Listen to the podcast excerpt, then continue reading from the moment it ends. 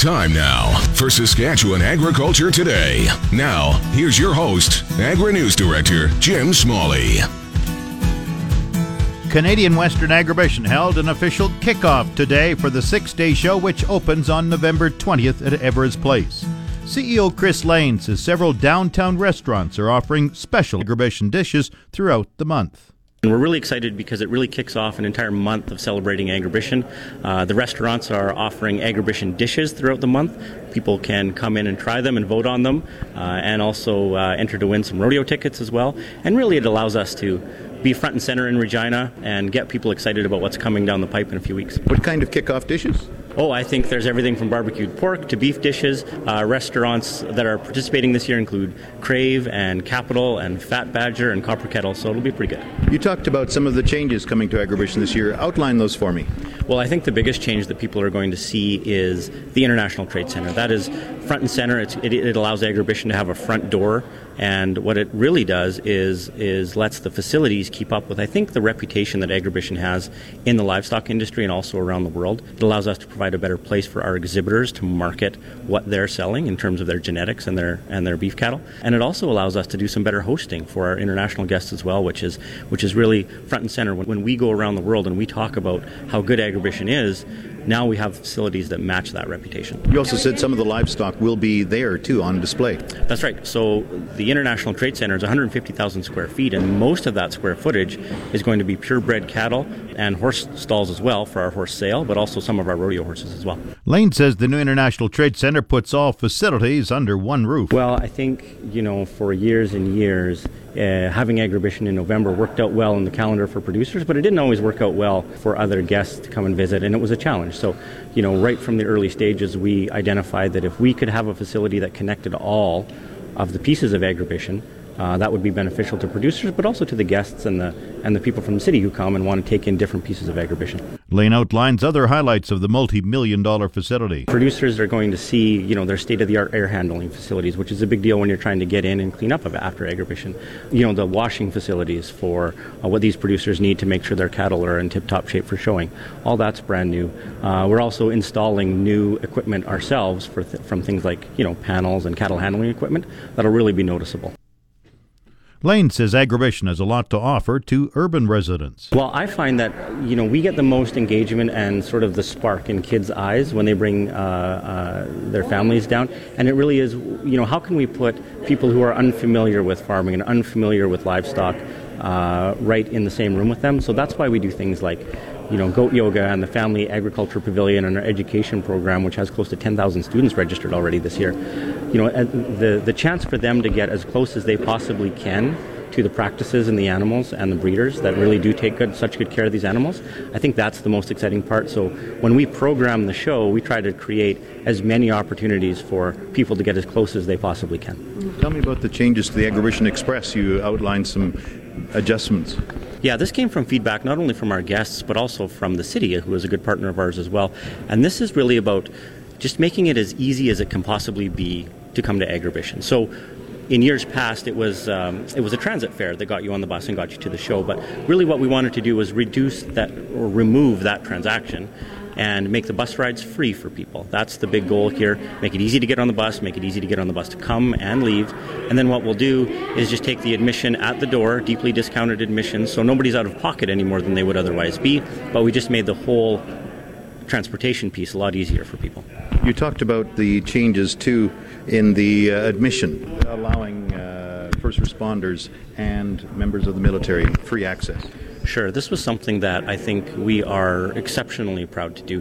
This is Agribition's own way of saying thank you to the men and women who serve, who have served, not only in a military capacity, but, you know, we have a lot of people who come to the show who live outside of town, who, you know, rely on services like STARS and volunteer fire and, you know, first responders, just to keep everybody safe. And I think, you know, for us, if we can make it easier to say, come and see the show, come and see what we have to offer, and really just give their families and these first responders and military veterans a bit of a break. We're really happy to do that. Outline a few of the highlights of the show. You talked about mini chuck wagon races, for example. You've got full contact jousting. Yeah, we have 96 events over 6 days, so there's a lot of highlights. Mini chuck wagon races is something that is, it's going to be in the rodeo. You're going to see it during a break in the rodeo. You're also going to see it on Saturday afternoon. And that's pretty exciting. They're smaller chuck wagon races, just like the Stampede, except on a smaller scale so they can fit in the arena. And they're pretty fast-paced and they're pretty exciting, so that'll be fun. Like I said, jousting is back. That's always a favorite. And one of the things we've added this year is equine or horse entertainment on Monday night for free in the Brandt Center. So people can come and they can get up close and see some of the amazing things that horses can do. We've got a celebrity horse trainer in who's going to do some trick riding, and he puts on a pretty good show, so that'll be fun. Chris Lane is the CEO of Canadian Western Agribition, which opens in less than 3 weeks and runs Monday, November 20th to Saturday, November 25th. The Farm, Fitness and Finance Forum kicked off the 29th annual Grain Millers Harvest Showdown in Yorkton today.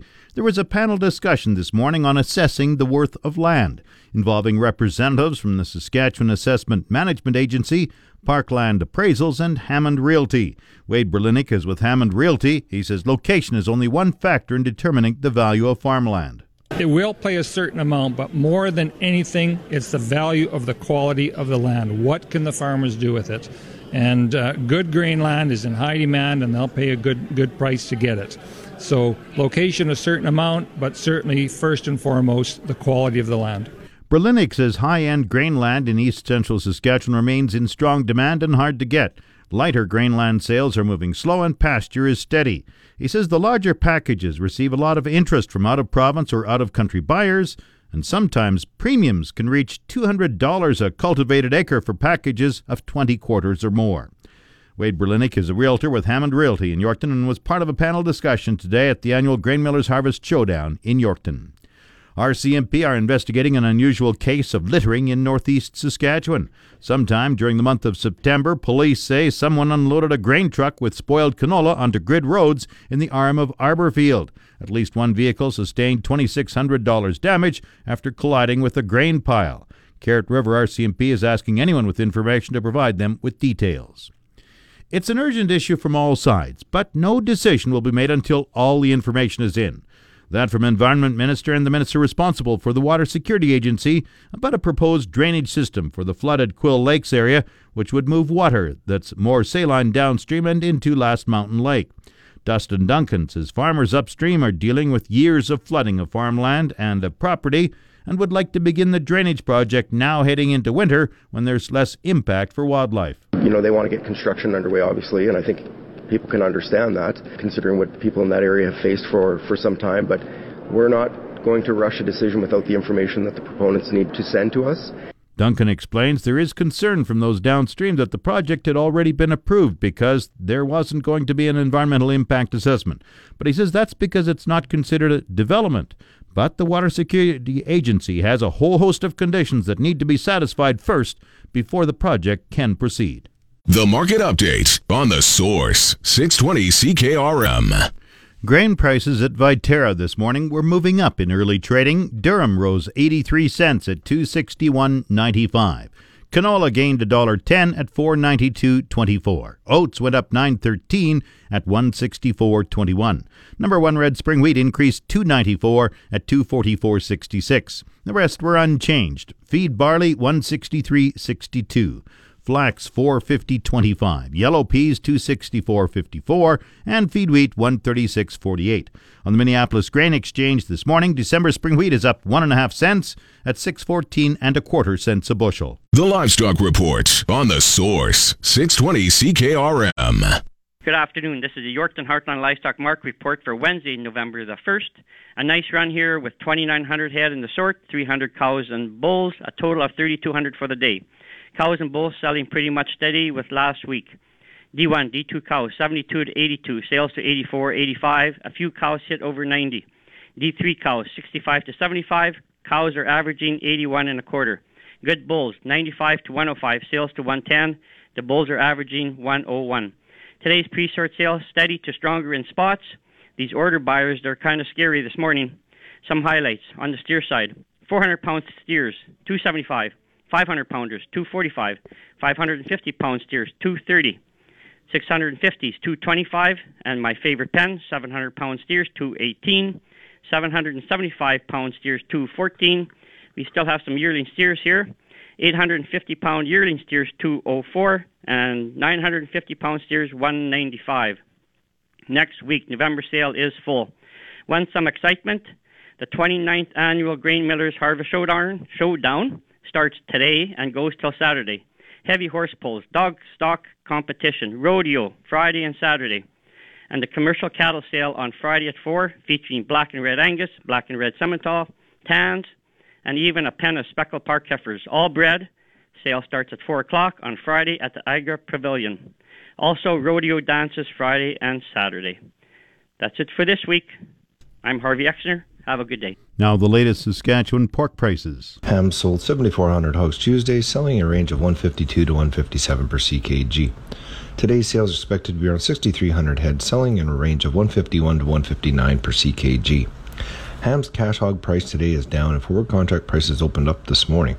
On Tuesday, the Canadian dollar was down 37 basis points with the daily exchange rate at 1.2893. The Canadian dollar is currently trading at 77.53 cents US. U.S. negotiated cash markets were lower in yesterday's trade, with most regions reporting a 40-cent U.S. 100-weight decline in cash bids. Wholesale pork prices were steady to higher, with primal cuts such as bellies and hams, destined largely for the domestic market, gaining value. With the whole pork carcass price 5% higher than a year ago and more than a 4% increase in recent pork production, domestic demand appears to be in great shape. Nearby lean hog futures gained more than $2 U.S. 100-weight in trade yesterday, and current values represent good value in the context of the heavy supply. Jim Smalley's Agri Weather on The Source, 620 CKRM. The 620 CKRM farm weather forecast for today: light snow, wind northeast 20 gusting to 40, the high near zero. Tonight cloudy, 60% chance of flurries, the low -6. Tomorrow cloudy, 60% chance of flurries in the morning and early in the afternoon, wind southeast 20, the high -3, the low -8. Friday cloudy, the high -3, chance of evening flurries, the low -7. Saturday cloudy, 70% chance of flurries, the high -1, the low -6. Sunday partly cloudy, the high -4, the low -11. Monday partly cloudy, the high -6, the low -11. Tuesday sunny, the high near -2. The normal high is +4, the normal low -8. The sun rose at 7:49 this morning. It sets at 5:35 this afternoon. Round the province, Estevan and Saskatoon both -3. Swift Current -4. Weyburn is -2. Yorkton also -2. In Regina with light snow, it's -3. That's 26 Fahrenheit. Winds are from the northeast at 27, gusting to 37. Humidity 86%. The barometer rising 100.4. Light snow in Moose Jaw, -3. Winds are from the northeast at 22. Once again, Regina, light snow, -3. That's 26 Fahrenheit. That's Saskatchewan Agriculture Today. I'm Jim Smalley. Good afternoon and good farming.